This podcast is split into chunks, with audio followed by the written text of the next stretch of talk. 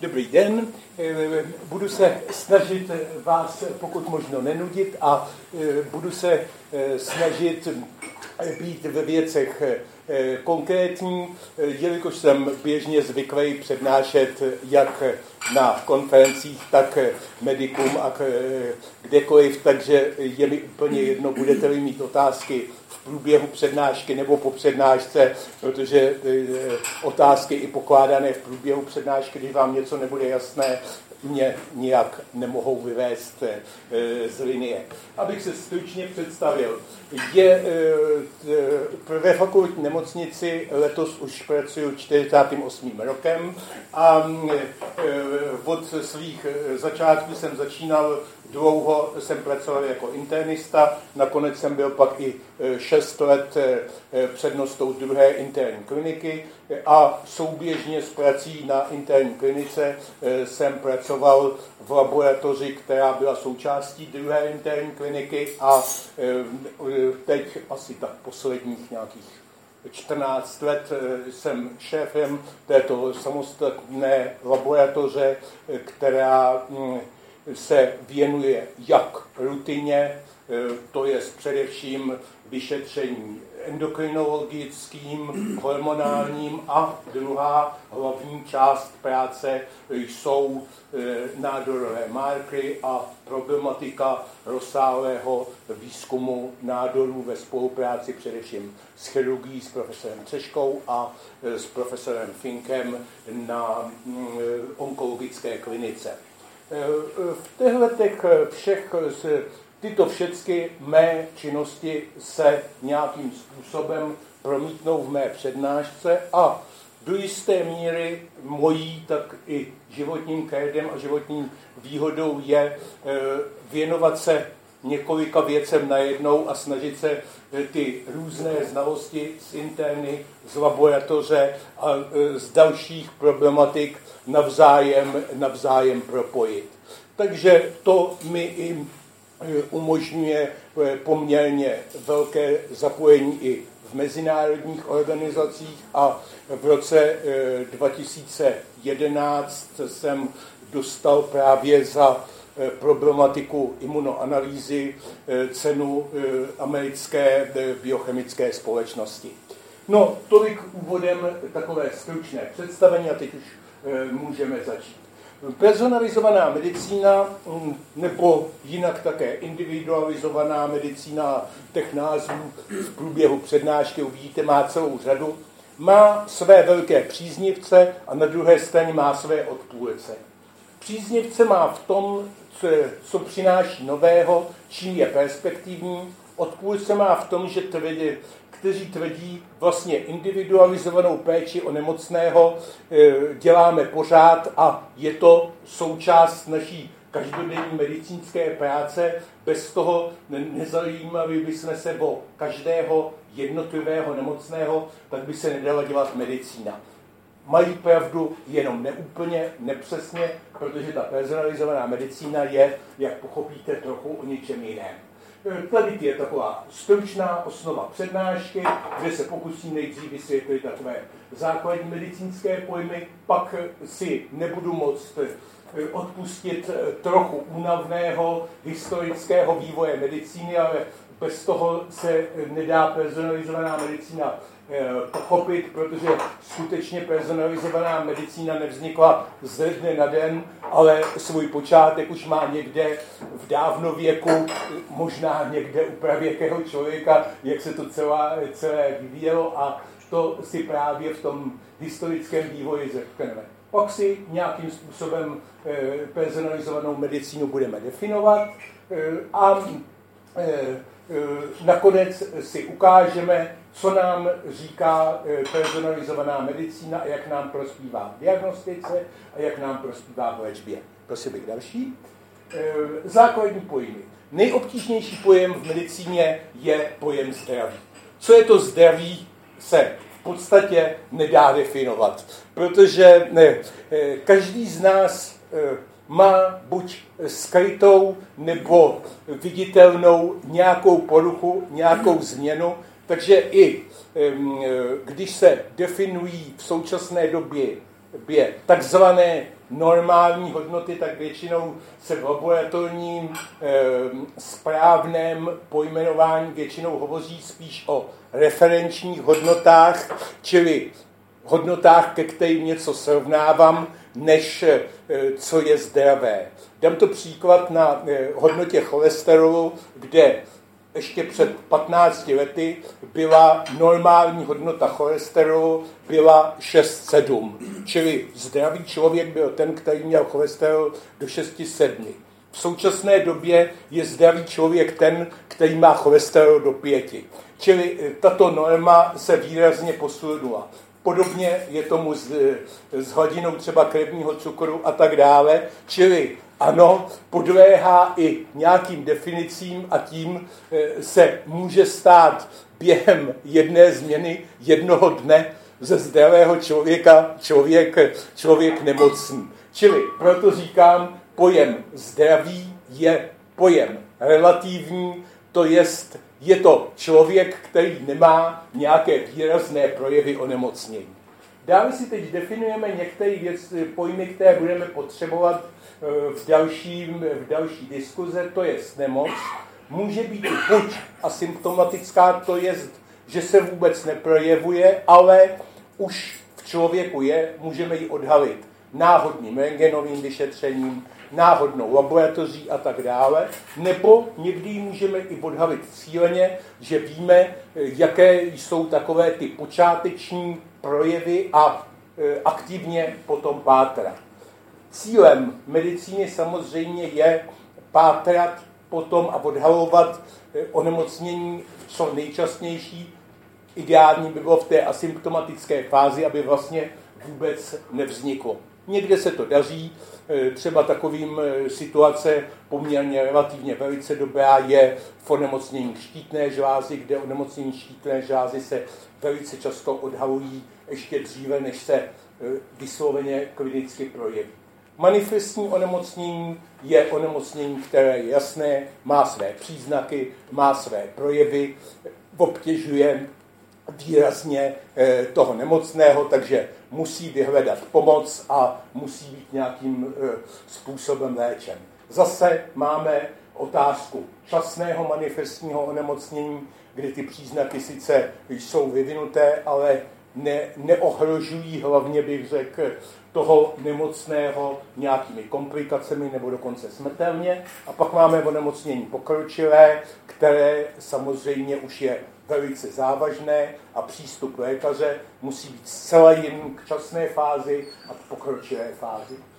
Další věc je otázka průběhu onemocnění. Průběh mu buď může být rychlý, akutní, nebo takový plíživý, anebo jde o Eh, chronický, eh, chronický průběh, eh, kdy to onemocnění prakticky je plíživý a trvá pořád, ten nemoc není úplně vyléčen do nuly, je vyléčen tak, aby kvalita jeho života, jeho potíže byly relativně nejmenší, ale bohužel, ať chceme nebo nechceme, ta medicína není vše uměl, takže některé věci zvládne prostě do určitého stavu a dál neumí. E, další takové pojmy, které tady jsou, ta zkrátka e, z e, DFI je zkrátka sandvického disease free interval, to je to, co v lékaři nebo v jakýchkoliv statistikách se víc výrazně používá a je pro nemocného důležité, to je období onemocnění bez příznaků je snaha, aby, když už je to třeba, já dám příklad nádoru, který je nějakým způsobem odoperován, vyléčen, tak je snaha, aby poté, eh, potom bylo co nejdelší období, než dojde k nějakému zhoršení nebo k zopakování toho nemocné, eh, té nemoci. Nejideálnější je, když samozřejmě tomu vůbec nic ne, nedojde, čili když prakticky ten, eh, to DFI, ten bezpříznakový stav, je, eh, má hodnotu nekonečná. Regrese, progrese jsou pojmy pro eh, zhoršení onemocnění. Zakončení onemocnění mohou být i tyhle ty tři varianty, které jsou tu. Samozřejmě naším cílem je vždycky ta varianta první. A teď už se tak trochu dostávám k tomu, co už je problematikou eh, personalizované medicíny, ale není, eh, nebylo tak běžné eh, v minulosti, určitě ne, když jsem třeba začínal. To je, že u onemocnění se snažíme dělat dvě věci. Někdy se ty pojmy spojují a dávají se, eh, používá se jeden z nich, ale myslím si, že je výhodnější používat dva, protože predikce vysloveně znamená eh, předpověď průběhu onemocnění, předpověď efektu, ale je to předpověď spíše založená na některých výsledcích, na zkušenosti lékaře a tak dále. Není to jistota, já předpovídám, ano, predikuji, ten průběh bude zhoršení hrozí za takovou a takovou dobu, ale nemám nic jasného. Když to prognóza by mělo být tam, kde to mám jasný, kde jednoznačně výsledek rengenu, zlepšení rengenu třeba mi ukazuje, ano, zápal plic odeznívá, hojí se, čili já můžu říct, prognóza je, eh, že za eh, tři tři týdny budete úplně zdravý, protože ten zápal plic odezní, protože mám jasnou známku toho a vím, že tak je tomu vždycky. Kdežto ta predikce je spíš takový tak trochu statistický. Otázka prevence je eh, jednou ze základů a nedílných součástí personalizované medicíny a může být tady dvojího typu, jak uvádím, to je primární, eh, prvotní eh, prevence, to je taková, kdy se snažím zabránit, aby to onemocnění vůbec nevzniklo. Aby eh, dělám takovou prevenci, já nevím, třeba infarktu, aby u toho nemocného ten infarkt vůbec nevznikl. Ale pak je situace druhá, že ten nemocný už infarkt prodělal a já dělám sekundární prevenci proti sráživým lékama a léčbou krevního tlaku a všeho možného, aby se infarkt nezopakoval, nebo aby nedošlo třeba k srdečnímu selhání. Čili to je ta sekundární prevence, to už je druhotná onemocně prevence. Nezabránil jsem sice vzniku onemocnění, ale zabraňuju e, tomu, aby se stav nehoršil, a čili snažím se o co nejlepší kvalitu života toho člověka. E, základní pojmy, které se týkají pak a souvisí s prevence, je, když tu prevenci nezvládnu, tak musím e, diagnostikovat nějaké onemocnění pomocí nějakého diagnostického postupu a musím toho nemocného léčit. Prosím další.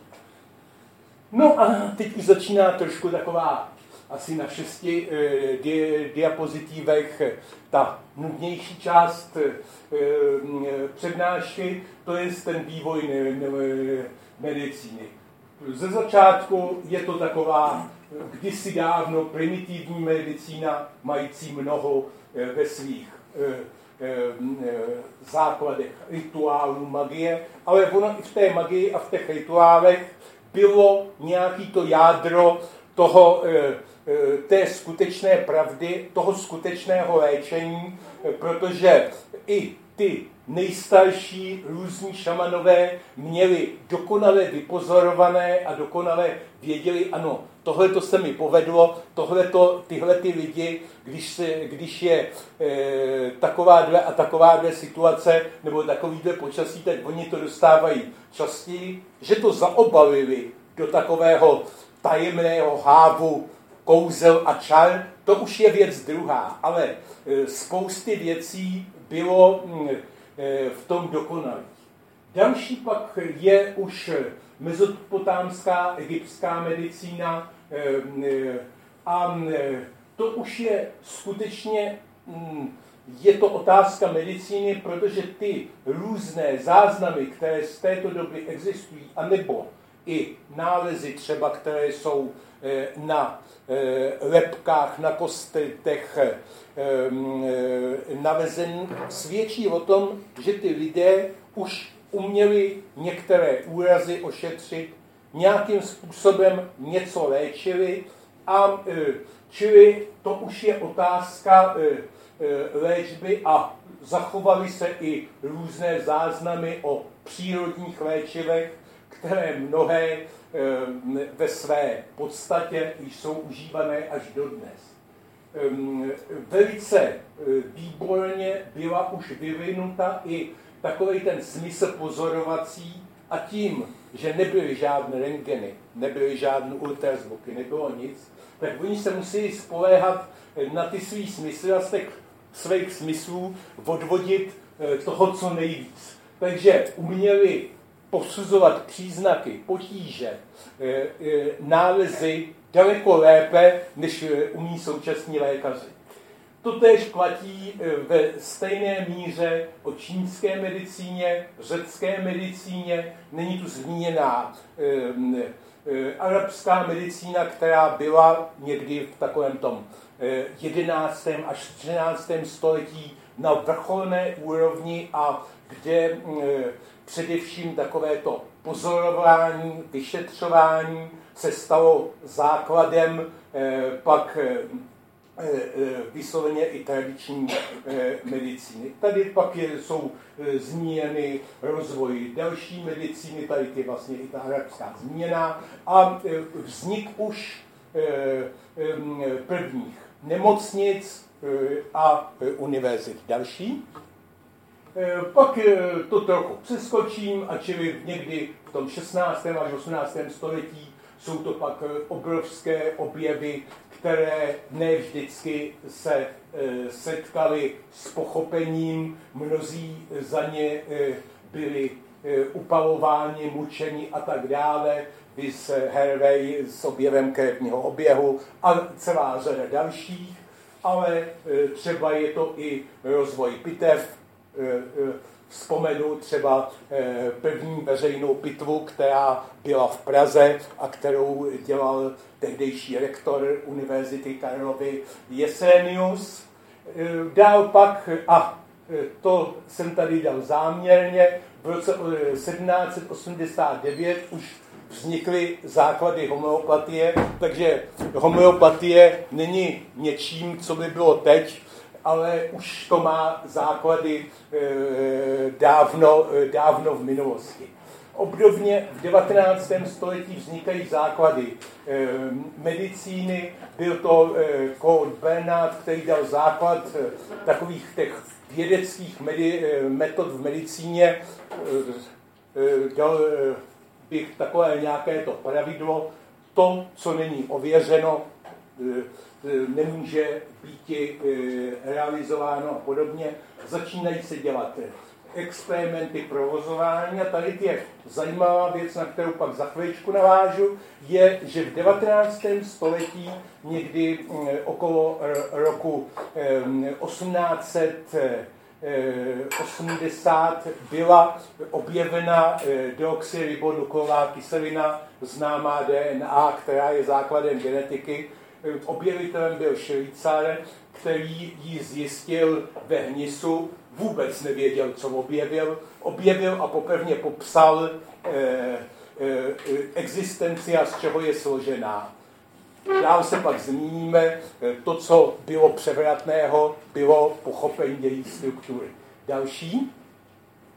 No a e, další vývoj pak už je e, to, co už je moderní a co už eh, dává základ vývoje, pardon, dál, eh, k tomu se vrátím, tady mám přehozen nějakým způsobem obrázky. Tady eh, bych měl, ano, tam Tady je roky 1900 až 1950 je vědecký výzkum, který už je skutečně vznikem genetiky, farmakologie, zase ano, eh, můžeme být pišní na to, že základ genetiky je eh, sice u rostlin, ne u člověka, ale základem je mm, Mendel, který vlastně je až do dneška uznáván a ctěn ve, všude po světě jako první, který nějakým způsobem definoval, určil eh, genetická pravidla. Eh, trošku jako je eh, až ostudné to, že Mendela znají daleko více lidé v zahraničí než lidé u nás a vždycky zahraniční vědci, když jsou na sjezdu eh, v České republice, tak se velice zajímají o Mendelovo muzeum v Brně a podobně. A asi kdybych se zeptal mnohého z Čechů, kde je Mendelovo muzeum, tak by mě neuměl odpovědět. Další tady pak už jsou eh, první poznatky o tom, že existují individuální rozdíly eh, v odpovědi na léčbu eh, danou genetickými závisly. A tady jsem v roce 1953 a vracím se k tomu, co jsem říkal před malou chviličkou, Eh, to je, že o té DNA se zmíním po druhé. V roce 53 byl udělán objev identifikace struktury eh, DNA, to je, že je to ta dvojitá šroubovnice, která se neustále rozvíjí a zavíjí a kopíruje, což je základ prakticky veškerých eh, celé dědičnosti a samozřejmě, že oba e, tyto věci e, dostali za tento objev struktury DNA, e, dostali Nobelovu cenu, stejně jako dostala Nobelovu cenu za objev radioimunoanalýzy, to jest imunoanalytických metod, prakticky metod, kterými se živím celý život, eh, je mm, paní eh, profesorka Jelou z mm, Harvardské univerzity, a mm, kde to byl víceméně náhodný, eh, první analýze náhodným objevem při sledování metabolismu inzulínu u, u myší a tento objev prakticky změnil, dá se říct, veškerou analytiku, protože najednou se e, z množství látek, které se stanovovaly, řekněme, řádově v kon- koncentracích miligramových, čili tisíciny gramu, najednou jsme se dostali do koncentrací, e, které jsou v nepředstavitelných nám množstvích to je 10 na méně 9 až 10 na méně 17 gramu, což myslím, že si nikdo z vás, včetně mě, nedovedeme představit, co je to mm, e, za množství a myslím si, že už to minus 10 na 17 už má velice blízko k té homeopatii, protože to už je prakticky ta jedna nebo dvě molekuly na e, liter e, e, tekutiny. Prosím teď ten, to, co bylo předtím, protože tam to bylo přehozen. Eh, tady je pak eh, další historický vývoj spoj, eh, spočíval v charakterizování receptorů a vazby na receptory a v roce 85, já vždycky říkám teprve v roce 85, byla vyvinuta metoda, která je základem zase současné genetické analýzy, a běžně známá jenom pod tou zkratkou eh, PCR, eh, to je metodika, která umožňuje prokazovat přítomnost čehokoliv geneticky podmíněného. Další, další obrázek, další, tohle to není podstatný, no a tady, tady prosím vás, projďte mi to ještě dál, tam došlo k tomu, že se mi někde něco. Do další eh, je, eh, totiž tohle se mi stalo, že jsem na poslední chvíli tam dodělával některé obrázky a zrovna tak jako sám říkám o tom, že je to takový ten nutný, nezbytný úvod, tak eh, tím jsem mu nevěnoval takovou pozornost. Omlouvám se. Tady je pak další vývoj a zastavil bych se hlavně u zásady populačního screeningu a u e, toho, definování toho populačního, populačního screeningu.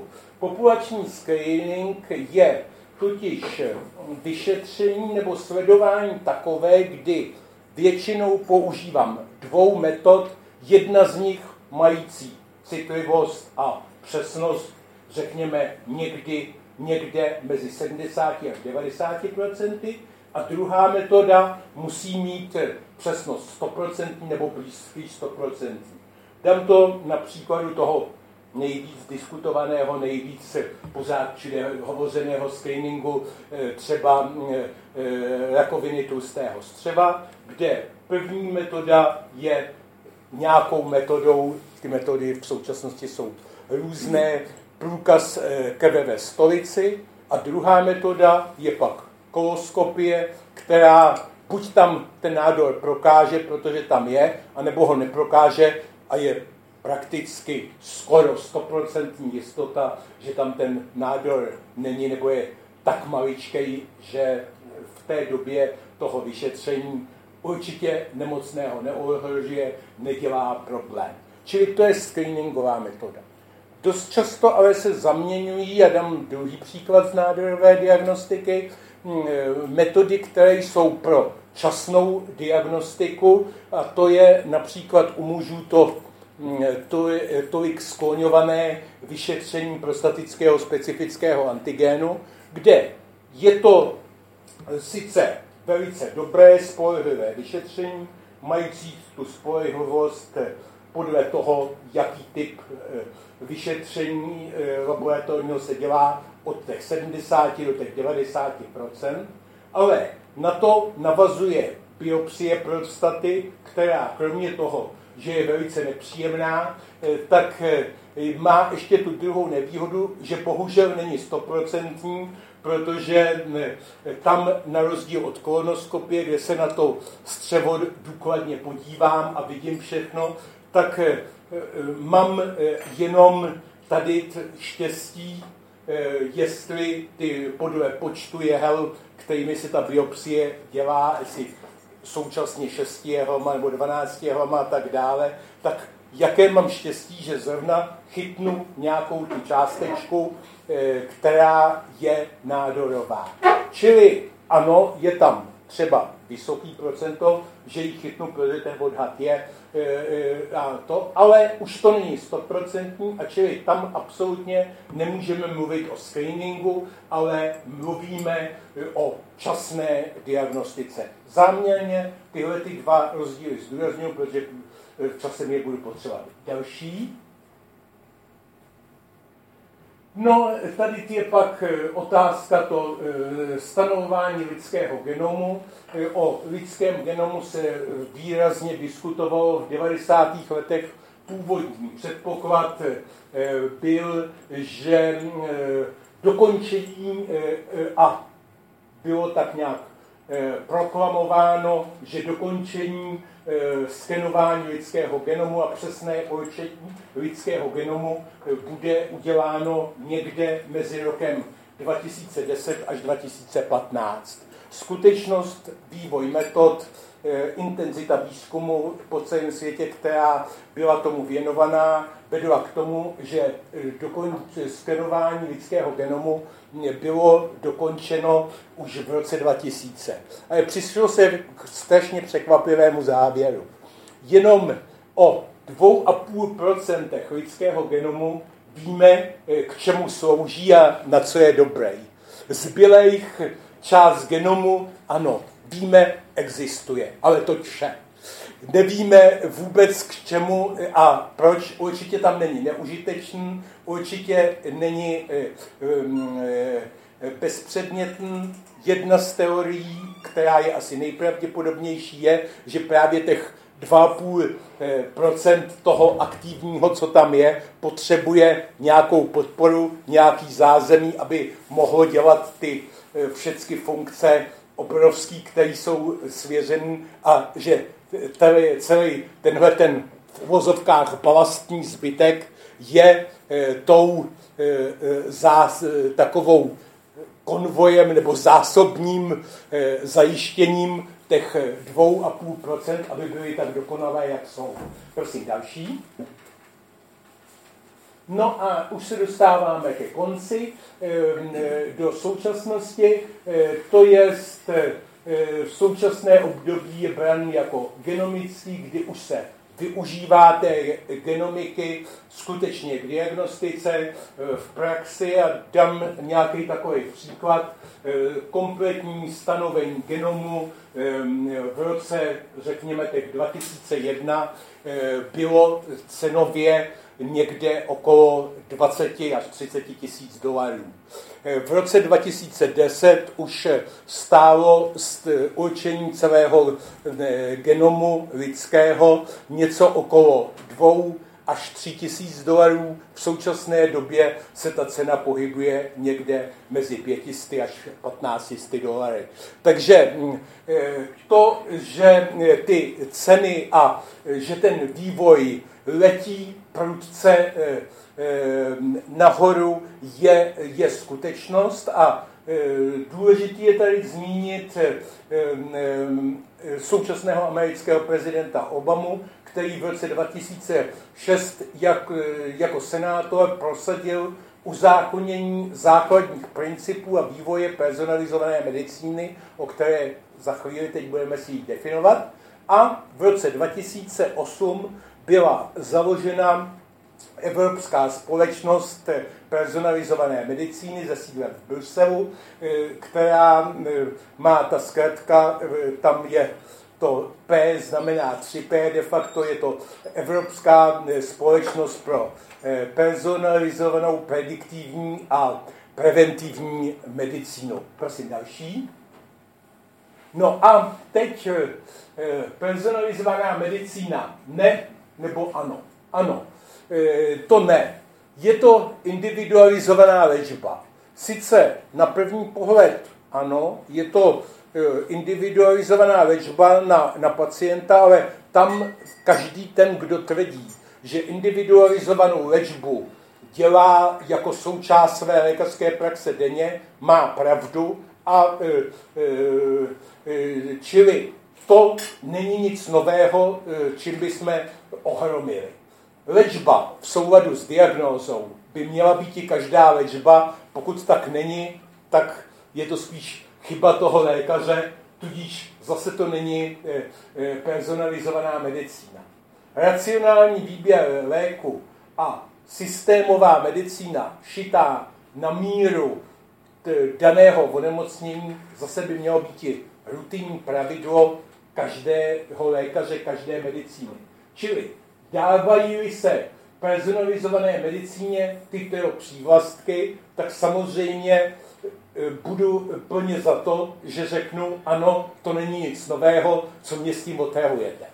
Ale v současné době personalizovaná medicína je především, jejím základem je, že je založená na, gen, na znalosti genotypu, že vycházím ať už z předpokladu, anebo z ověřených genetických změn u toho člověka. A na základě jeho genetických změn dělám tu individualizovanou a individuální léčbu. Čili ne na základě příznaků, na základě e, nějakého objektivního e, vyšetření, objektivního rengenu a tak dále, ale jdu až na tu buněčnou úroveň, až na úroveň toho genu.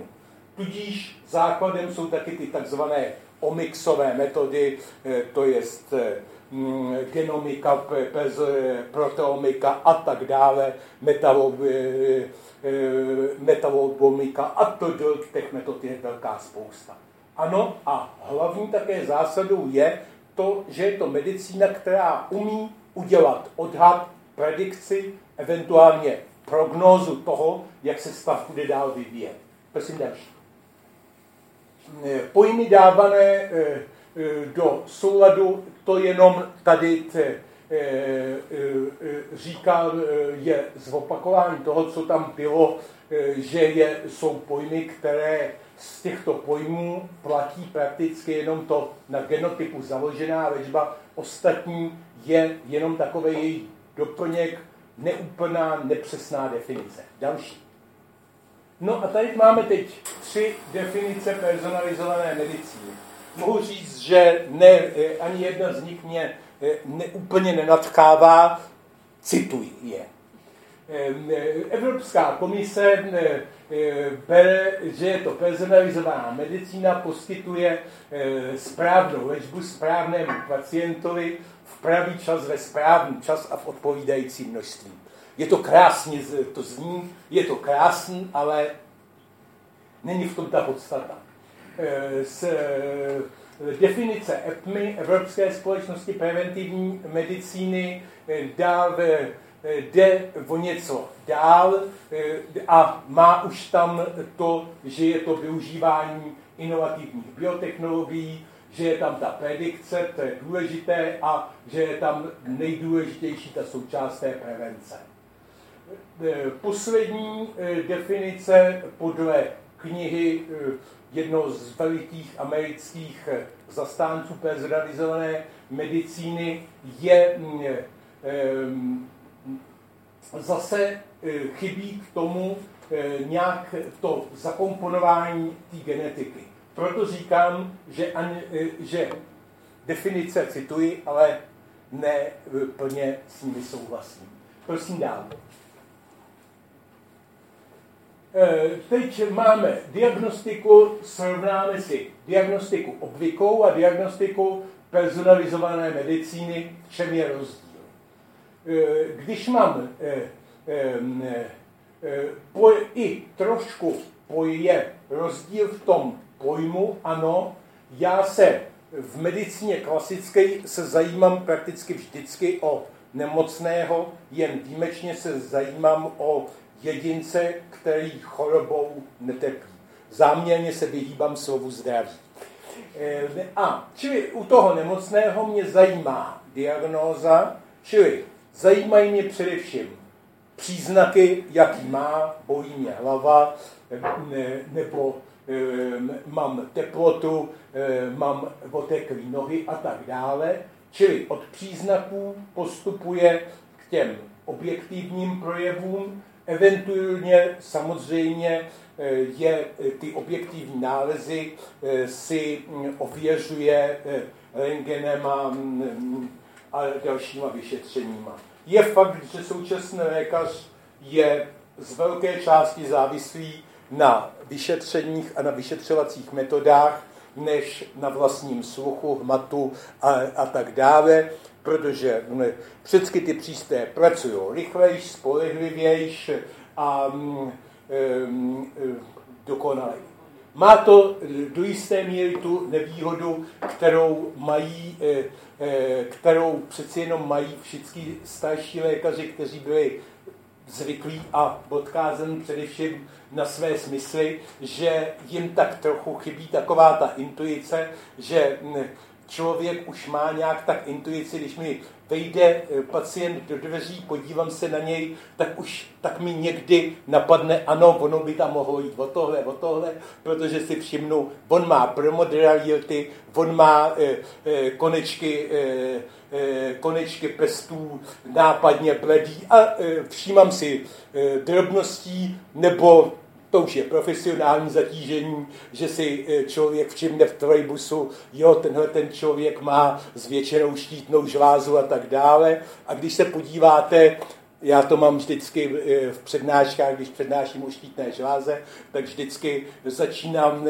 nějakým Rembrandtovým obrazem, protože prakticky všichni eh, středověcí malíři malovali u Pany Marie, eh, malovali takovýto vole s většinou štítnou žlázu, protože z většené štítné žlázy bylo ve středověku mnohonásobně víc, než je v současnosti, protože ano, nic se nejodovalo, byl to de facto jodový deficit, který byl právě u těch převážně u mladých dívek ve věku někde mezi těma 16 eh, až 25 mm, eh, lety.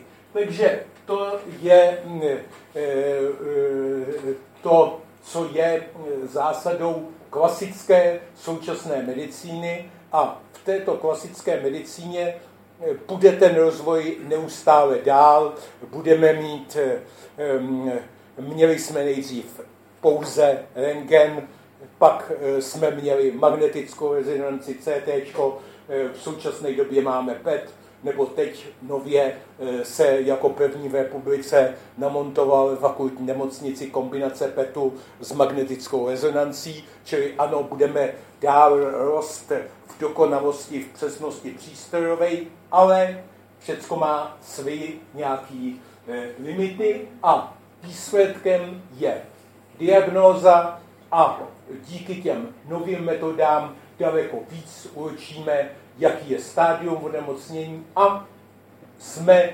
schopni možná odhadnout očekávaný vývoj. Naopak, ano, Co je PET? PET, pozitronová emisní tomografie, čili eh, to je izotopové vyšetření, eh, eh, které je vysoce přesné a spolehlivé především u nádorových onemocnění. Mm, eh, eh, personalizovaná medicína operuje eh, především s jedincem jako takovým a je tam otázka zábrany vzniku onemocnění a ani tak se moc nezajímá o ty příznaky, ty jsou druhotní, tam se, ta se zajímá především, protože chce zabránit vzniku onemocnění, jaký jsou rizikové faktory. A to ne jenom od těch nejjednodušší, o kterém vím každý z vás, to je kouření a td. a td.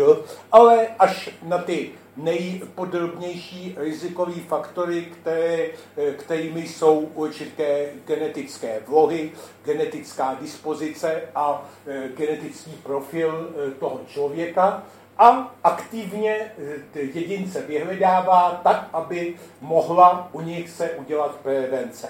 Prevence dotažená až do extrému je třeba ve Spojených státech, kde tam některé typy rakoviny tlustého střeva jsou mm, dědičné a jsou to především ty, kde u rodí, u otce třeba nejčastěji ta rakovina je přeci jenom častější u mužů než u těch žen, tak pokud měl rodič, otec měl rakovinu tlustého střeva ve věku pod 40 let, tak se prakticky ve Spojených státech většinou automaticky dělá podobné genetické vyšetření a zjistili se tam genetická anomálie, tak se automaticky dělá u zcela zdravého člověka resekce, kompletní resekce tlustého střeva jako prevence toho, aby nebylo, e, e, nevznikla rakovina, protože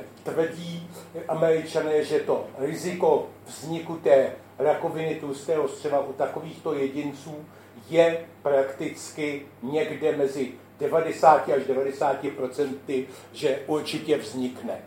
Není jasný kdy. Může vzniknout ve 20 letech, může vzniknout, protože i takové výskyt rakoviny není vzácností, ale zrovna tak může vzniknout mm, e, v 70 letech.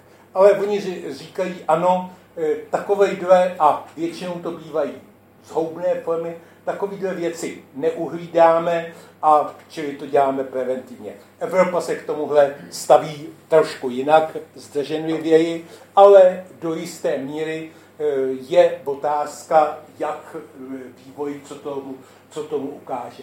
Čili výsledkem vyšetření e, personalizované medicíny je především rizikový profil toho člověka, predikce vzniku a určení optimální prevence. Bohužel jsme v situaci toho, že máme eh, z těch všech eh, vyšetřeních eh, omixových tolik výsledků, že zatím i s pomocí počítačů ne úplně všecko víme, jak, co to znamená, jaký je dopad na toho pacienta, čili se s těma výsledky musí zacházet velice opatrně, velice bezpečně a dostanu se k tomu ještě na závěr, co e, by se nemělo s tím nikdy dělat. Konečný cíl personalizované medicíny v diagnostice je zabránit vzniku manifestního onemocnění. Další. V léčbě tam je cíl klasické medicíny minimalizovat onemocnění a udržet nebo zlepšit kvalitu života, vychází z diagnózy a zásadní typy léčby jsou ta nejideálnější, bohužel nejméně častá, to je léčba podle příčiny, kde přesně znám příčinu, nebo e, substituční, což je také do jisté míry forma e, příčinné léčby, to je třeba otázka štítné žlázy, kde ano, dodávám hormony štítné žlázy, protože chybí, a čili je nahrazuju a léčím tím, co není. E, empirická léčba, e, jinými slovy česky by se to přeložilo jako léčba podle zkušeností, je ano, tyhle ty léky v praxi se nejlépe osvědčily, nejlépe uzdravují a tudíž je to léčba, která už tak nemoc souvisí s tou příčinou, ale osvědčuje se a je, je ideální. Poslední je léčba, která je svým způsobem k ničemu, ale ne, ne tak doslova. E, to je léčba symptomatická, to je, že léčíme pouze příznaky, aniž známe a je nám jasné o nemocnění. Pacient zvrací, nevíme, e, proč pacient zvrací, no tak mu dáváme nějaké něco proti zvracení. Přehnaně je symptomatická léčba základem Eh, eh, takových těch konečných stádí eh, nádorových třeba onemocnění nebo srdečního selhání, kde už medicína je na tom tak špatně, neumí pomoct. Čili musí symptomatickou léčbou zachránit důstojnou a pěknou kvalitu života. Do jaký míry se to vždy podaří nebo nepodaří, to už je e, někdy sázka do loterie, ale mělo by se e, o to člověk, by to měla být vždycky ta nejlepší snaha, aby do poslední chvíle vždycky ten člověk co nejméně trpěl, co nejméně měl problémy a měl co nejlepší kvalitu života. Léčba u personalizované medicíny je především znát a pátrat Eh, do, po příčině choroby až na tu buněčnou úroveň a ovlivňovat tu chorobu na té buněčné úrovni. Ale druhá e, stránka léčby je, že zkoumat, jaké jsou genetické vlohy pro metabolismus léku, pro odbourávání léku v, or, v organismu a minimalizovat a snažit se vyloučit i vedlejší e, E, příznaky a tudíž optimální kvalita života. Obdobně východiskem léčby je diagnóza, ale navíc jsou to znalosti e, genomiky, metabolomiky a dalších omixových metod, které nám zvyšují ten efekt léčby. Typ e, té léčby je skutečně cílená, jasná léčba. U jakého velkého procenta chorob to kde umíme, je otázka, na kterou se budu v závěru snažit odpovědět. Další. Eh, a teď, jaké jsou předpoklady rozvoje?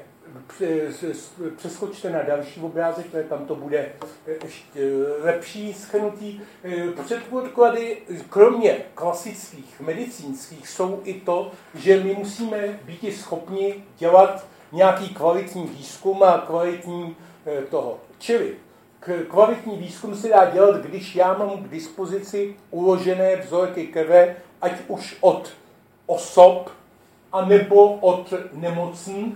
A kdykoliv zpětně se k tomu můžu vrátit a v tom nejdokonalejší biobanka a nejdokonalejší evidenci vůbec vzorků má eh, je ta Decode Genetic, ta islandská biobanka, kde prakticky u všech obyvatel Islandu mají eh, dělané, eh, dělané biobanku krevních i genetických vzorků a takže onemocnili ten nemocný, tak se dá zpětně dohledat, jak to vypadalo před 10, 20, 30 lety v jeho krvi a třeba na základě nových poznatků, nových metod se dá odhalit, ano, tady byla taková dispozice, tady bude takováhle genetická závislost u potomků a tak dále.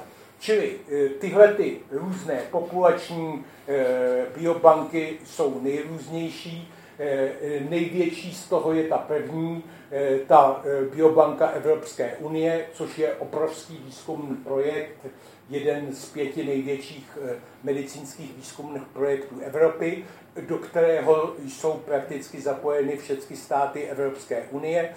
V České republice eh, jsou ty biobanky na pěti pracovištích. Eh, koordinačním pracovištěm je Brno, ale eh, jedním z, z pracovišť je také Plzeňská lékařská fakulta, kde ta biobanka je u nás v laboratoři. Druhým problémem je ten, který už jsem zmiňoval, to je Hm, otázka bioinformatiky, eh, čili obrovská data, běžně v článcích popisováno jako takzvaný big data, s kterými se musíme naučit vůbec co dělat. Další jsou tak trošičku fráze, ale to, co je eh, nezbytné, to je propojení té akademické, vývojové a výrobní sféry protože ono to skutečně bez toho nejde. A další pak jsou e, ty důležitý vytýčení zásad správných predikcí a prognozování, aby se z predikce a prognozování nestalo šarlatánství, které nebude založené na vědeckých základech. No a konečným nejhlavnějším e, e, zásadou perspektiv personalizované medicíny by měla být co nejdokonalejší prevence. Prosím další. Eh, současná diagnostika je schrnuta. Tady eh, personalizovaná medicína je eh, založená na těchto pojmech, které jsou zde uvedeny. Další. Další.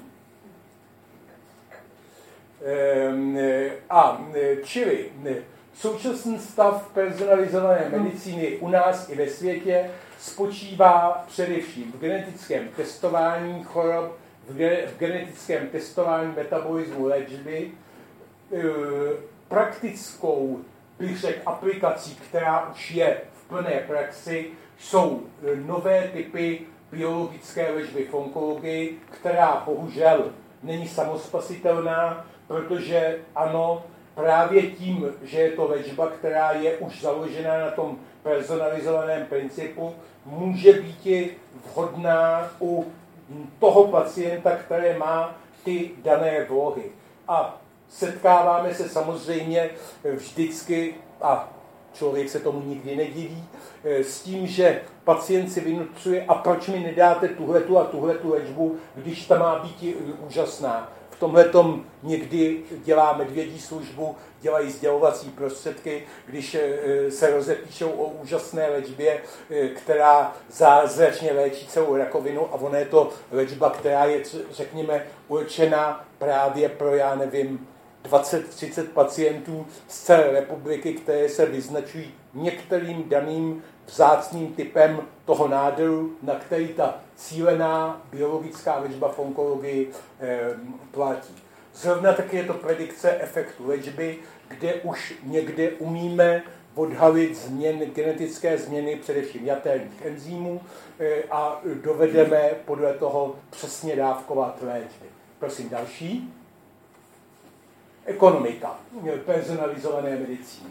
Většinou se hovoří o té eh, části náklady, ano, bude to drahé, bude drahé eh, DNA testování, genotypizace, farmakogenomické studie.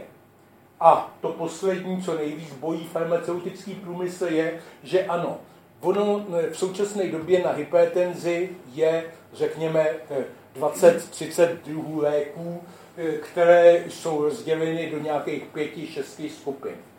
Bude-li se postupovat na hypertenzi systémem personalizované medicíny, tak mi nebude stačit pět skupin ale, e, a v nich 30 léků, ale budu potřebovat 10 skupin a v nich třeba 60-70 léků.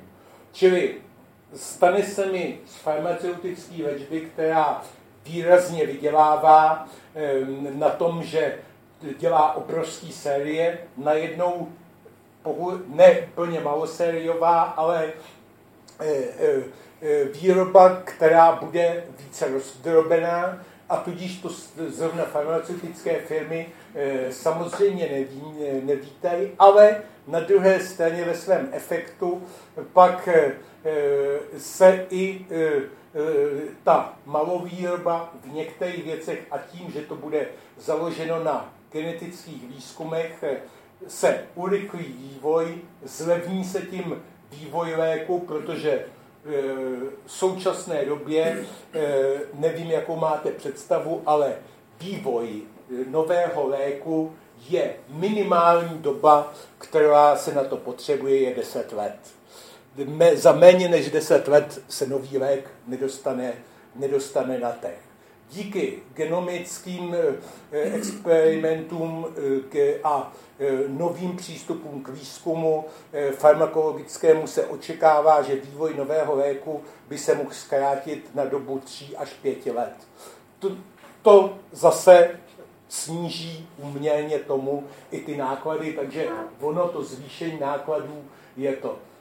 Čili bude tam platit i ta otázka úspor, genotypizace sníží a zúčelní diagnostiku, Snížení především bude, e, se projeví u onkologické léčby, kde sumy za léky jsou horentní, uměrně vývoji těch léků, ale tím, že já pomocí genetických vyšetření e, budu přesně dávat léky tak v dávkách, jako mám, e, tak snížím vedlejší účinky léků, čili zlevním, že nebudu léčit vedlejší účinky léků, kterých eh, eh, je relativně, aniž si to uvědomujeme, je relativně hodně a mnohdy jsou to i závažné eh, komplikace, čili to se projeví, no a zase i to snížení těch vedlejších účinků se projeví u toho nemocného na zlepšení kvalitě života a z toho všeho nakonec vyplyne to, že celkový výdaj na zdravotnictví se e, nepochybně snížejí. Prosím další. E, situace e, personalizované medicíny v České republice existuje několik pracovišť, které se zabývají hlavně výzkumem. Existuje i výukový projekt molekulární biologie a, a výuka na vysokých školách nejnovějších poznatků genetiky. Zatím v konkrétní praxi je zavedeno jenom velice malý počet vyšetření. Je to třeba genetické vyšetření poruchy krevního srážení, které se provádí u všech těhotných a podle toho v těhotenství se v řadě případů podávají antikoagulační léky, diagnostika vrozených, vývojových vad, ať už u plodu nebo u novorozence. A určité počty jsou, ale je to zatím relativně malé procento. Další obrázek. Jo, Dobrý. Předpokládaný vývoj personalizované medicíny, který je reálný ve Spojených státech. Zavedení eh, výzkum eh, metod do výzkumu, který eh, jsou tam daleko více než v Evropě běžné. Edukace a zavádění do praxe rovněž je daleko na vo, podstatnou část větší, než je v Evropě. A je už faktem to, co je tady uváděno, že 30% péče už je zaváděno na e, základě personalizované medicíny. Je to sice takový v některých případech léčby to dodatečný, to jest ani ty Spojené státy nemají peníze na to, aby než se nasadí nový lék u pacienta, než, nebo dám příklad, než se začne to, co je, kde jsou nejčastější komplikace léčby, e, léčby sráživosti, e, srážení krve, ten známý Warfarin nebo některé léky, a které bohužel mají hodně vedlejších komplikací, tak ani předtím. Ale genetické vyšetření se automaticky provede pro upřesnění léčby, jakmile se objeví e, jakákoliv komplikace léčby u toho pacienta a tím se e, prakticky už pro budoucnost upřesní přesně dávkování léku. Genetické vyšetření poruch metabolismu léku e, v jaté, jaterních nebo kdekoliv má jednu obrovskou výhodu proti všemu. Že je to zjištění, který platí celoživotně. Ano, vy máte e, nějaký změny, já nevím, cholesterolu a e, glykémie, který závisí na tom, jak se najíte a tohleto. Genetickou poruchu, že enzym některý chybí nebo v játrech, nebo některý enzym má jiný charakter, než by měl mít, s tím nikdo léčebně nic neudělá, to už je tam geneticky zakotveno a čili musí se to brát jako fakt a tomu se musí ta léčba přizpůsobit, ale určím to poprvé eh, v deseti letech, tak je úplně zbytečný, abych to ověřoval a znova kontroloval v 50 letech, protože to bude jedno a to též. Čili to je do jisté míry určitá výhoda a i zlevňující fakt eh, tohoto, tohoto vyšetření. Samozřejmě léků je obrovská spousta, eh, pacientů je obrovská spousta, tak eh, idealizovat si, že bude to u všeho hned není, není reálný.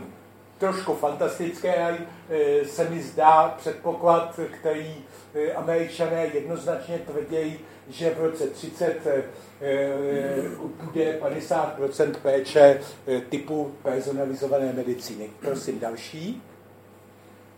No, teď jenom vysloveně stručné. Popularizace a vzdělávání. Cílovou skupinou by měly být dvě skupiny, jednak veřejnost, jednak profesní skupiny. Prosím další.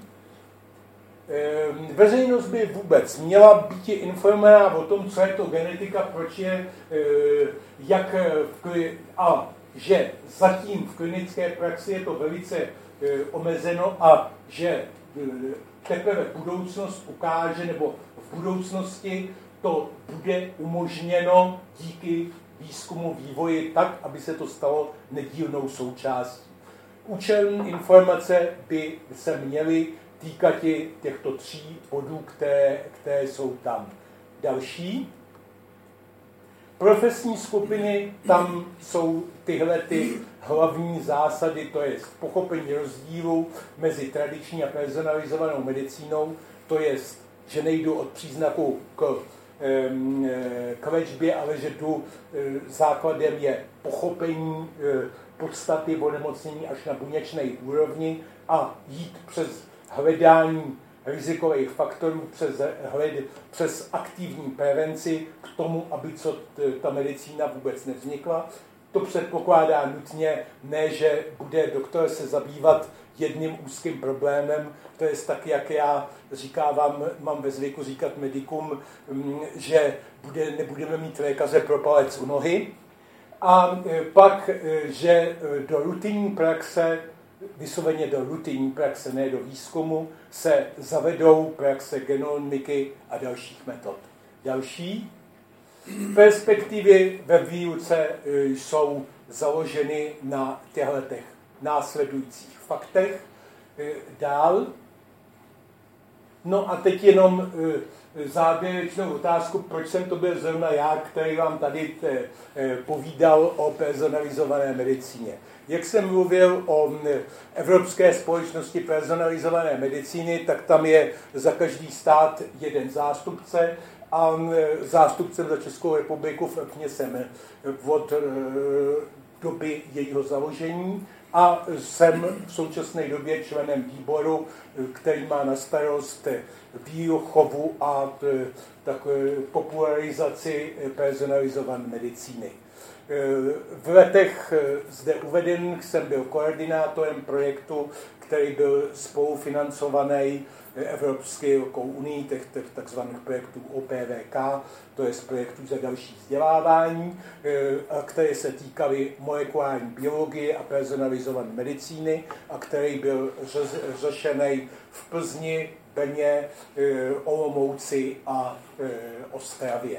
Další. No a to už je závěr a děkuji vám všem za pozornost. Pokud budete dotazy, se.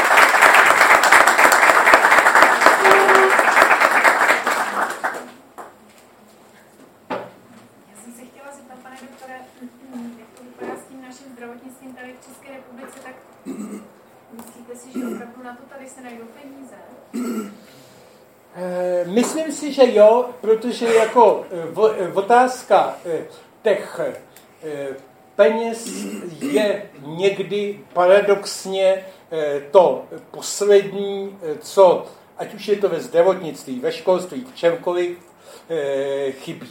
Vždycky je spíš problém v tom, aby lidé měli ten zájem o to, aby se o to snažili, aby na daných problémech Eh, pracovali, protože vždycky eh, ty eh, nejde nikdy jít a existovat s tím, říkat, helejte, dejte mi tolik a tolik peněz, já vám dokážu, že tohleto, mm, tohleto bude a zavedu vám tohleto dokonale. Vždycky by to mělo jít opačně a vždycky v životě, i když jsem na některých věcech pracoval, tak se mi to osvědčilo, že člověk musí dokázat, že něco umí a ono to další eh, pak eh, samo sebou eh, přinese užitek. Je tam, je to situace toho, že ať už je to ve zdravotnictví nebo v čemkoliv jiném, lidé si zvykli na určitý stereotyp a tomu eh, z toho stereotypu eh, eh, ne vždycky chtějí, chtějí vybočit. A většinou, pokud z něj vybočej, tak i se jim podaří získat ty finance na to, co se děje.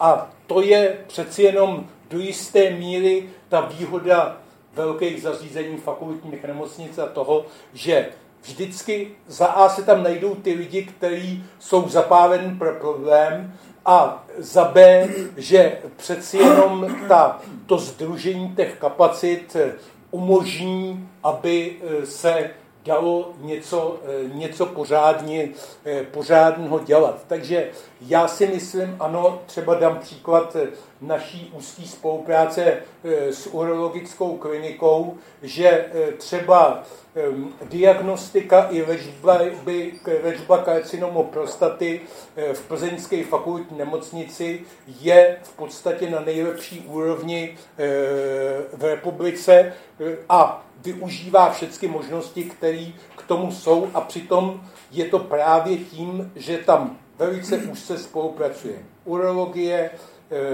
profesor Hra, profesor Ferda na Eh, na klinice zobrazovacích eh, metod, dál pak profesor Hess na patologii, naše laboratoř a z téhletý takovýhle nějaký multidisciplinární spolupráce pak vejde velice dobré výsledky a oni ty výsledky ku podivu ani nestojí o moc, nebo paradoxně někdy i míň, než Eh, když je to jenom klasická, klasická medicína a to. Zrovna tak, protože s tou urologií má naše laboratoř jednu z nejlepších spoluprácí s urologií a s chirurgickou klinikou s profesorem Češkou, tak jmenuji tu urologii, třeba některé nádory ledvin se operují jenom v Plzni, protože se tu dělají tak dokonale, že pacient z Ostravy ví, že chce mít dobře odoperovanou ledvinu, takže si přijede do Plzně. Jo, takže jako to je otázka toho, ano, kdo, jak se tomu věnuje. Samozřejmě, ano, jsou zase jiné věci, které dokonale dělá výzkum té IKEMu, třeba kardiologické věci. A tak je to relativně dan a ono to není jinak i ve velkých zemích, jako je třeba Francie, Německo nebo tak. Oni jsou ty specializované pracoviště, specializované centra, bez kterých to nejde a nema, nesnažíme se financovat výzkum a péči mm, v 200 centrech v republice, ale skoncentruje se to do malých ho počtu míst, tak ono se ty peníze a ty možnosti i na ten vývoj vždycky najdou. Je to to, o co se bojuje, ale to nejsme my. To tež je v Německu, ve Francii, kde mám možnost za zahraničních svých cest to vidět zblízka. Je, že vždycky se bojuje o to, aby pokud možno e, semli ze železné rudy, tak aby v té železné rudě měl e, e, možnost e, transplantace srdce. Jo, to je e, e, takový malý nebo e, tohleto. Čili ano, měla by se, a v žádném státě to zatím není vytvořen dokonale, najít zlatá střední cesta mezi tím, co musí být dostupná péče, která musí být dostupná 10 km vodního bydliště a co je péče, která může být v pěti centrech republiky, kde bude na tak dokonalé úrovni, že jí nikdo nebude moc konkurovat. Tolik asi ta moje odpověď na to, jestli jsou nebo nejsou peníze na to. Já jsem chtěl zeptat, četl takovou zprávu, že v České republice je pouze 15% osob starších 15 let zdraví. To je, eh, to, je, eh, to je ten pojem, který jsem řekl na začátku. Co je to zdraví? Ano. Eh, když vemu, že obezita nebo už nadváha není zdravý stav, tak jenom asi tímto už se to, protože málo my bohužel v této republice v tolika nemocech jsme na prvním místě v některých dokonce na světě v karcinomu tlustého střeva, což je nepříjemné prvenství a e, v, to, v obrovském počtu nemocí na e, prvním místě, například mimo jiné v dětské obezitě, e, kde je největší vůbec z celé Evropy u nás. Takže pak asi se nelze divit tomuhle číslu. Jo? Ale je to takový ten pojem tak to, když jste, tak jak jste to řekl, tak to zní strašně.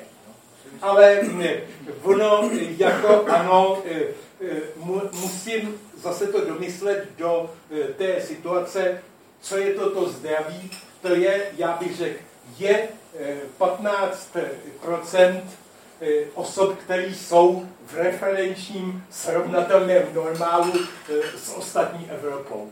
Je to úděsné, ale jako je, zní to trochu jinak a je to trochu, trochu méně děsivé.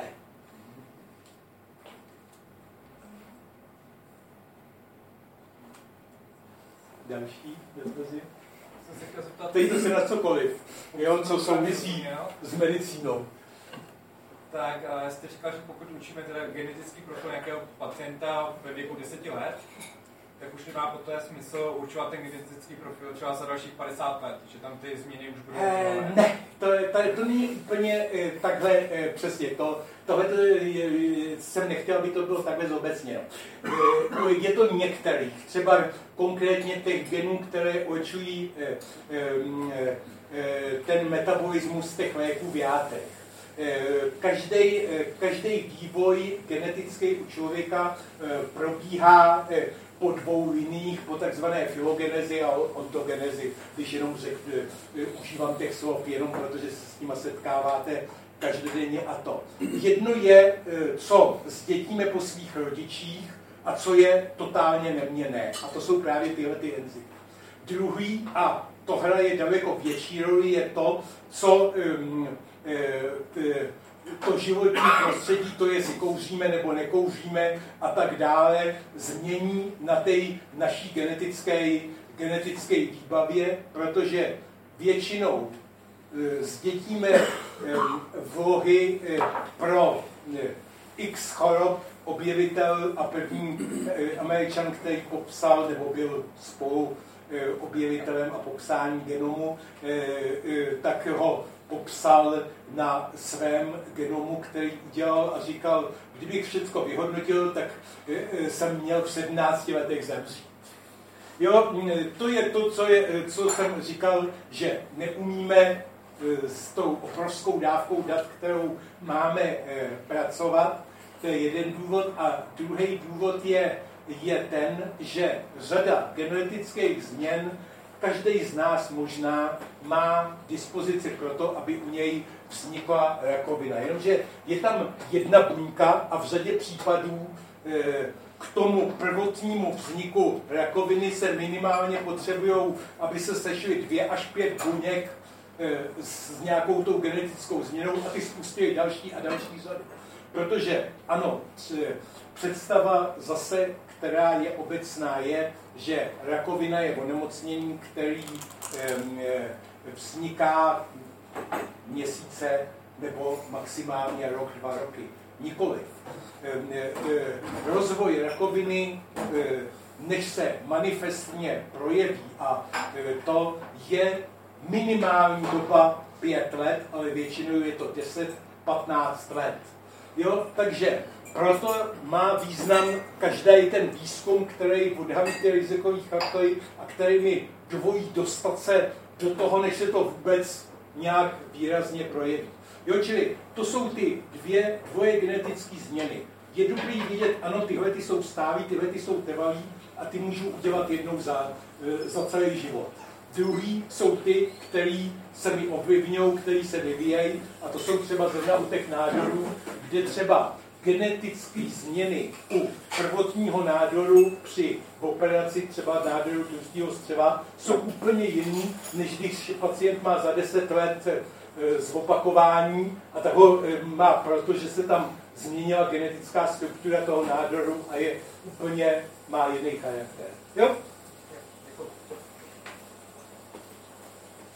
Já se jak by vlastně vypadala taková zdravotní karta pacienta, který byl léčen tedy tou personalizovanou medicínou. Když se začínají docovat čipy, který byste měli každý někde asi takhle, eh, takhle podobně, to, eh, podobně to skončí, což eh, takto. Zase začnu příkladem z minulosti, který je zase ze Spojených států a je to takzvaná americká Mayo Clinic, která je, je pověstná a je, je známá tím, že to byla klinika, která, když vznikla, byla představa, že pacient přijede, nechá se během jednoho, dvou dnů vyšetřit, ubytuje se v hotelu, který, byl, který je naproti velké budovy Mayo Clinic. Za dva dny přijde a z počítače mu vypadne lísteček, který řekne, takhle a takhle vypadá váš zdravotní stav, tohle to všecko musíte ze sebou dělat.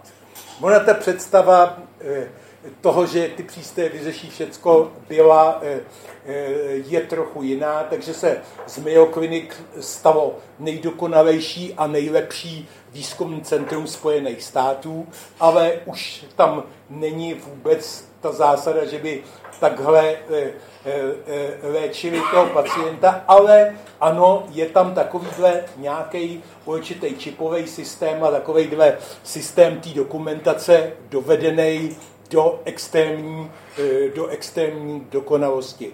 V Evropě byla snaha udělat eh, takovouhle Mayo Clinic ve Frankfurtu nad Mohanem v Německu. Po půl roce totálně eh, klinika zkrachovala. Je to dan trošku jiným přístupem Evropy a Ameriky. Američani mají do jisté míry v tom zdravotnictví neberu všechny vrstvy obyvatelstva, ale e, velká část amerického obyvatelstva má jednu výhodu tu, že e, televizí, e, sdělovacíma prostředkama a, a tak dále e, se dokáže zblbnout, takže ano, oni omezí kouření, oni sportují, oni dělají toto. Takže situace, kterou nedocílil žádný evropský stát, dokázali američani snížit infarkty o 25%. My jsme rádi, že jsme snížili infarkty v posledních letech za, e, o 2%, výskyt infarktů e, takzvanou a nějakým způsobem dělan, dělan prevence. Zrovna tak i změnou výživy změnili výrazně e, a pokles tam, e, poklesla tam rakovina tlustého střeva. Naproti tomu, tam, kde se neví prevence, to je třeba rakovina prostaty, tak ve státech je desetkrát víc frekvence rakoviny prostaty, než je, je v Evropě. Jo, není jasný proč.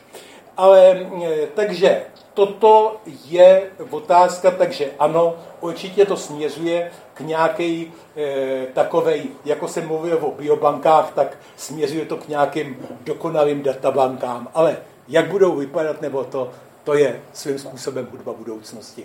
Protože tam se strašně moc e, sráží e, pravidla etiky, ochrany osobnosti, eh, eh, údajů ochrany genetických údajů, která má daleko větší a přísnější pravidla než cokoliv jiného. Takže hm, než toto všechno se dopracuje, tak je, nevím, jak, jak to bude vypadat. Paradoxně je, že v tomhle možná nejjednodušší Eh, systém a nejrychleji jsme schopni to docílit třeba my, protože bohužel na různá pravidla, eh, která jsou ať už etická nebo eh, pravidla dodržování utajovaných skutečností se mm, dost kašle a nedodržují se. Takže tím se i zdáváme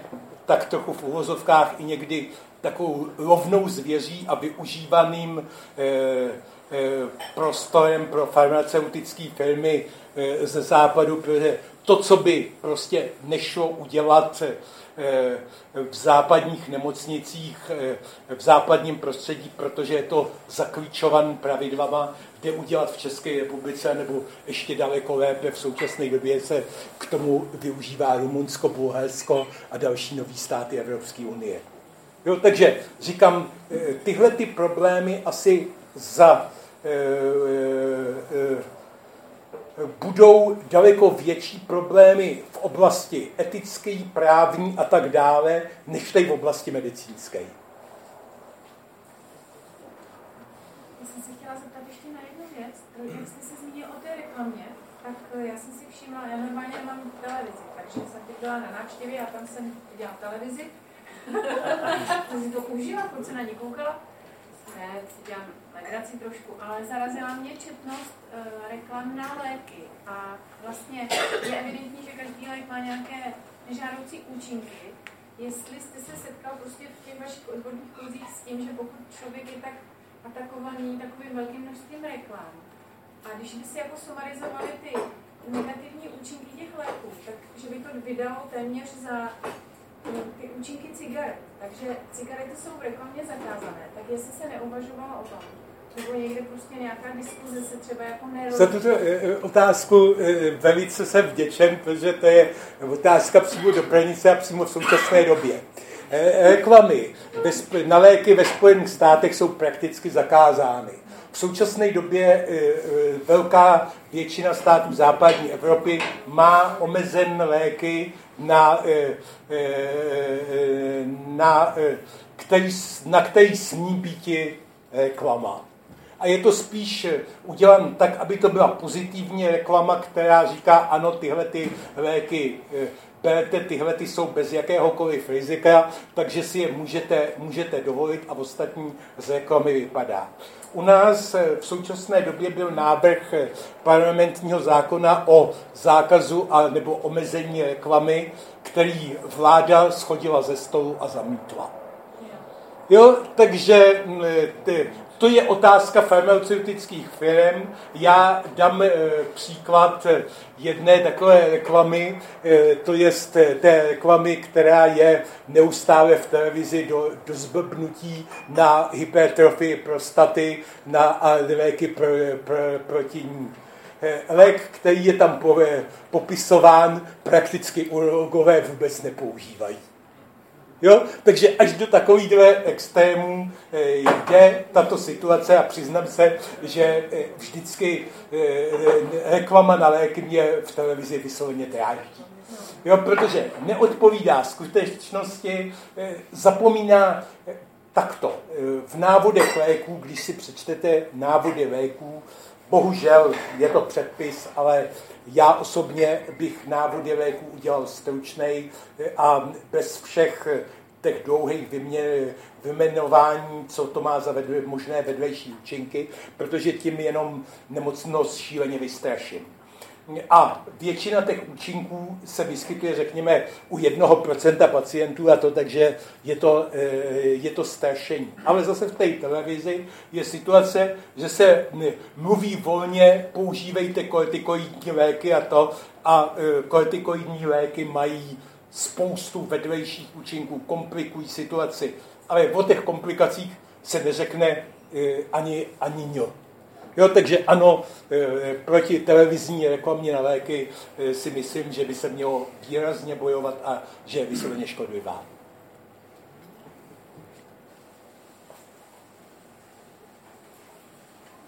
Takže budeme kontaktovat svého poslance. Jestli můžu. Jistě. Pane profesor, jste mě zaujal jednou věcí, jak jste, jmenoval, jak jste mluvil o těch biobankách, uh-huh. jak jste jmenoval, že nejdál jsou, nebo jsou dost na tom Islandu, že jsou tam zmapovaný prakticky více skoro 100% lidí. Je to strašně finančně náročný. Je to stát, který není ekonomicky na tom asi tak, jako třeba Švýcarsko nebo jiné státy. Můžete nám říct, jako, co je k tomu vedlo? Eh, takhle. Ono, eh, já jsem jmenoval ten Island, protože ten je v tom jednom nejdokonečí, ale eh, prakticky to tež platí ve velké míře i v Norsku, Švédsku, Dánsku, prakticky vo všech severských zemích, kde je z, z důvodů celkem dost logických, protože je to na malém teritoriu žijící ne velká, velká populace a většinou ještě, eh, hlavně v minulosti, relativně malá možnost eh, nějakého pohybu a to, takže byly tam různé příbuzenské sňatky a tyhle ty všechny věci, takže všechny tyhle ty severské státy mají daleko víc genetických onemocnění, než má celá ostatní Evropa. Čili oni právě, aby udělali dobrou prevenci těch genetických onemocnění, aby si nějak eh, zmapovali, jak tomu eh, šíření dalšímu genetických poruch zabránit, tak si vybudovali tyhle ty dokonalé eh, banky, protože to, co vloží do těch bank, je desetina toho, co jim to přinese za, za efekt v praxi.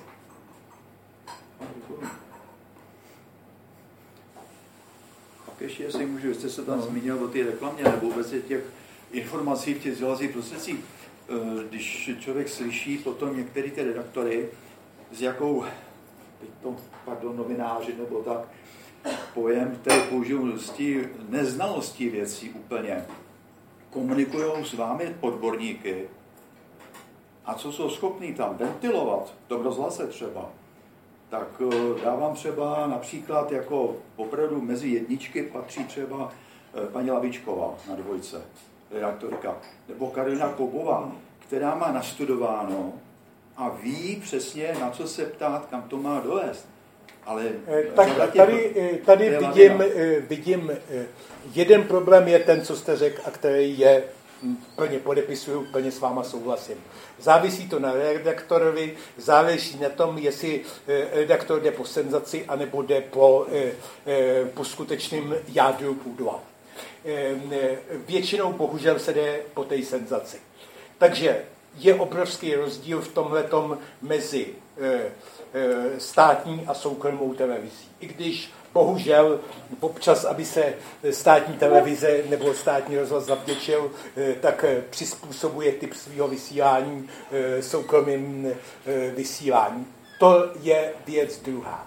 To je jedna věc, ale já si myslím, že chyba někdy je i na tom, s kým ten hovor je vedený, protože on by měl si uvážit a nepřipustit, aby to sklouzlo do něčeho jiného. Já třeba nepřipustím zásadně, aby jakýkoliv rozhovor, který je se mnou dělaný pro tisk, eh, neby, mi nebyl poslaný eh, ke korektuře. Prostě jakmile mi redaktor odmítne, že mi pošle zpětně ke korektuře e, rozhovor, tak odmítám já rozhovor. Jo, a čili jedi, tohle je jediná cesta. A setkal jsem se s řadou svých kolegů a ve vysokém postavení, kteří říkali, jo a tohleto si lze požadovat a tohleto je možné jako dělat vyplývá to ne vždycky z úplné znalosti pravidel.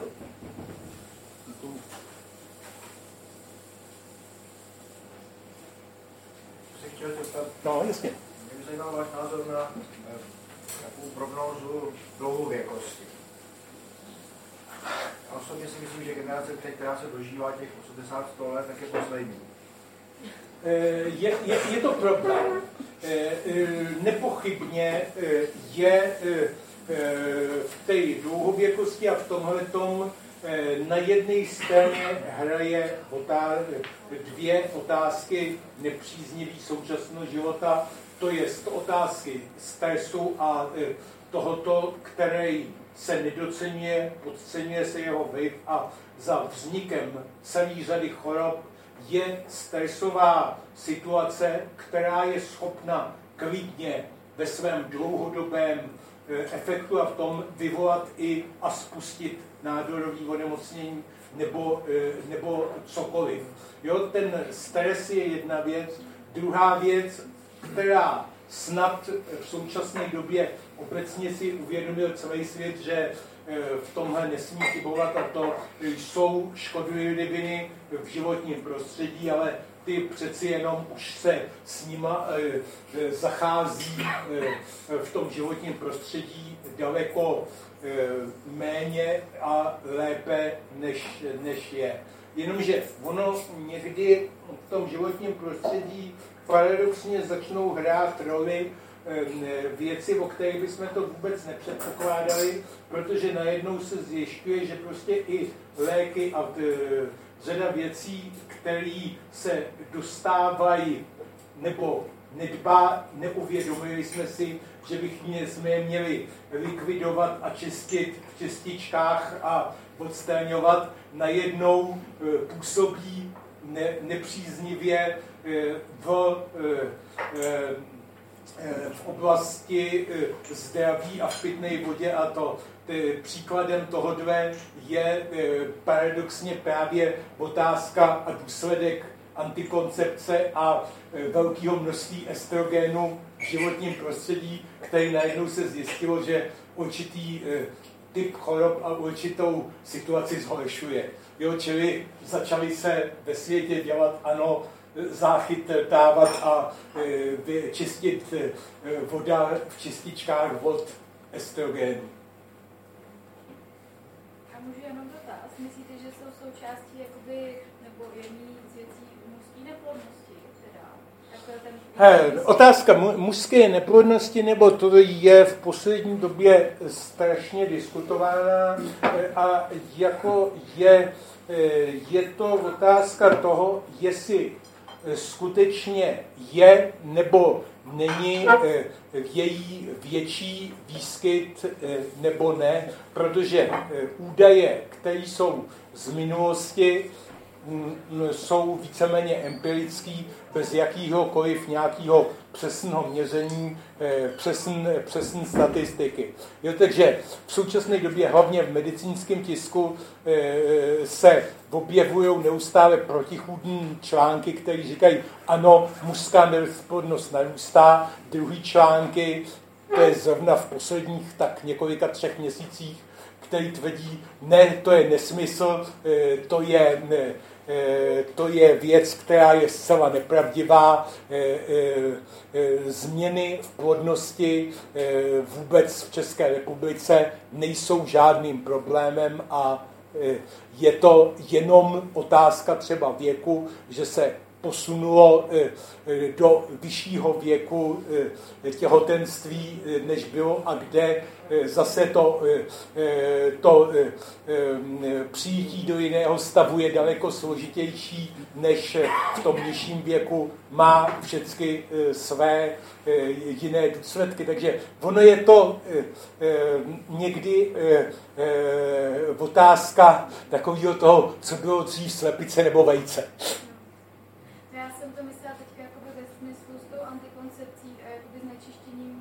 Je to, je to, byl to jeden, jeden, jeden, jedna z teorií, ale která se eh, neukázala jako to, ale eh, je to spíš otázka ta, která je nepříjemnější, to je, že eh, vznikají tím některé alergické exémy a tyhle, ty, tyhle ty věci, které jsou v souvislosti s těmi takzvanými estrogenními disruptory a estrogenníma poruchama. A já ještě na to navážu jestli s tím může taky souviset eh, zbytnění prstní žlázy u chlapce v pubertě? Může. A má to vliv na... Eh, je, je jich daleko, nemá to vliv na nic, naštěstí, mm.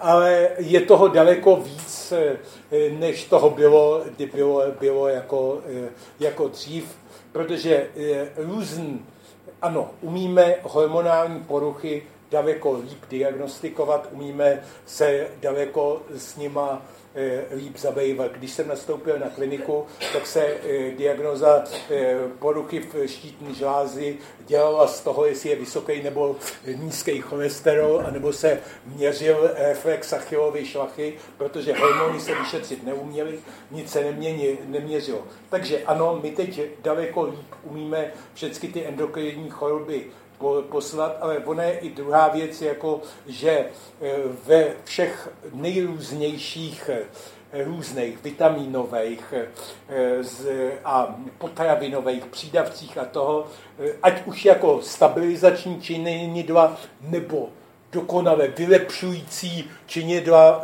v nepatrných přídavcích jsou i bohužel různé hormony a tak, který můžou i nějak u vnímavého jedince udělat nějakou změnu.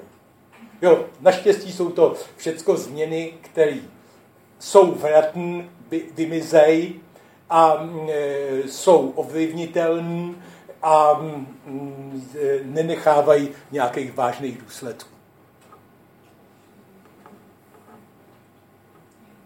Jestli ještě můžu. Jistě. Jsem trochu neodbitný, za to. K problematice rakoviny prostaty jsou dva názory, že po operaci už nelze opakovat ten nádor, se nemůže opakovat, a druhý se zní, že se může objevit. Bohužel pravdivě je ten druhý, eh, může se objevit a proto jako systematicky se pravidelně kontroluje eh, to, to PSA, ten, ta látka, která se zrovna taky dělá u nás v laboratoři, je, se opakuje stačí to v intervalu půlročním až ročním a nepatrný vzestup už o 0,2 Jo, čili to je hodnota e, nesmírně malinká, znamená, že tam může vzniknout nový nádor. Problém třeba rakoviny prostaty a t, e, vůbec nádorů je v tom, umět odhadnout, jak bude eh, ten nádor eh, agresivní, jak bude to, protože jsou nádory eh, prostaty, který 20-30 let vůbec nepo, nepovyroste ani o milimetr a čili je zbytečný ho vyndavat. Je nádor, který je sice maličký, ale který během půl roku metastazuje do kostí a je, je problémem. Čili jsou teď už přeci jenom víc metody a je to, jsou právě i některé tyhle ty metody, e, jsou právě tím, co dělá, řekněme, z té plzeňské urologie, trochu tu výjimečnou ve spolupráci s tím, který tuhle ten odhad agresivity umí udělat předem a tím říct tomu, u tohohle pacienta pozor, tady se musí do 14 dnů udělat operace, anebo říct ano, pane, klidně choďte jednou za rok na kontrolu a, a je to úplně v pořádku. Jo? A souvisí to nějak s věkem, nebo Takhle, v čím vě, vyšším věku se nádor zjistí nebo to, tím je menší pravděpodobnost, protože bude agresivní. Jo, nejagresivnější jsou ty, kteří jsou ve věku mezi 40 a 50 lety. Jo. Ono vždycky, situace je vždycky spjatá s něčím. Celý rozvoj okolo prostaty a okolo vyšetření a markerů na prostatu a té, té prostatického antigénu vzniknul a byl financován ve Francii, když eh, prezident Mitterrand zemřel na eh, generalizaci nádoru do páteře a do toho, tak eh, najednou se Francie probudila a stala se špičkou ve výzkumu rakoviny prostaty, pak ve spolupráci se Spojenými státama. Prostor pro poslední dotaz.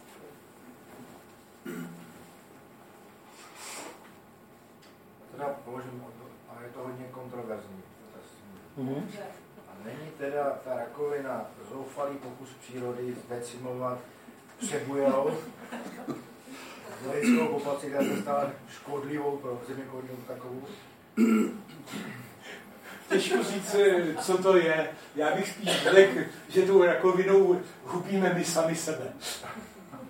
Jo, protože eh, eh, z 70% si za rakovinu do jisté míry můžeme způsobem stravy, kouřením, eh, stresovými situacemi a tak dále a to do. Takže ona zní to ošklivě, ale to,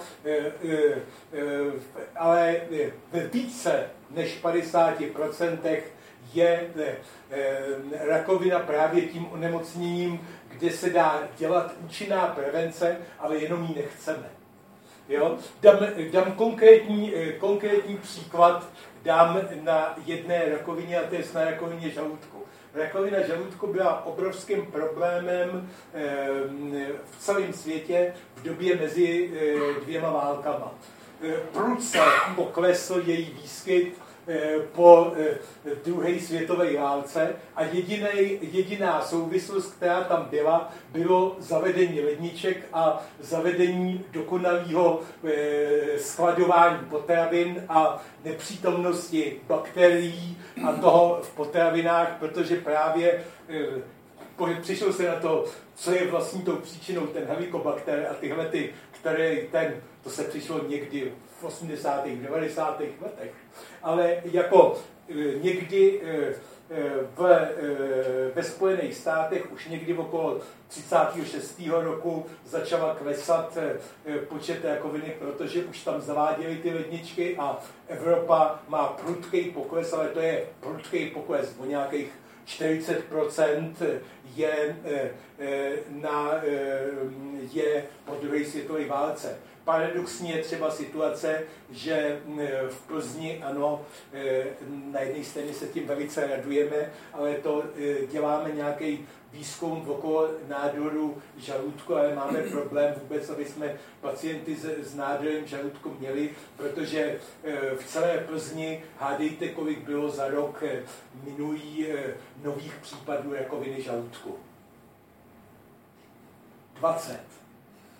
Jo, takže když to vemete proti všem rakovinám, kde je to třeba každé, u, u žen nádor prsu, každá devátá žena a podobně, no tak tohle to je e, směšný, směšný číslo.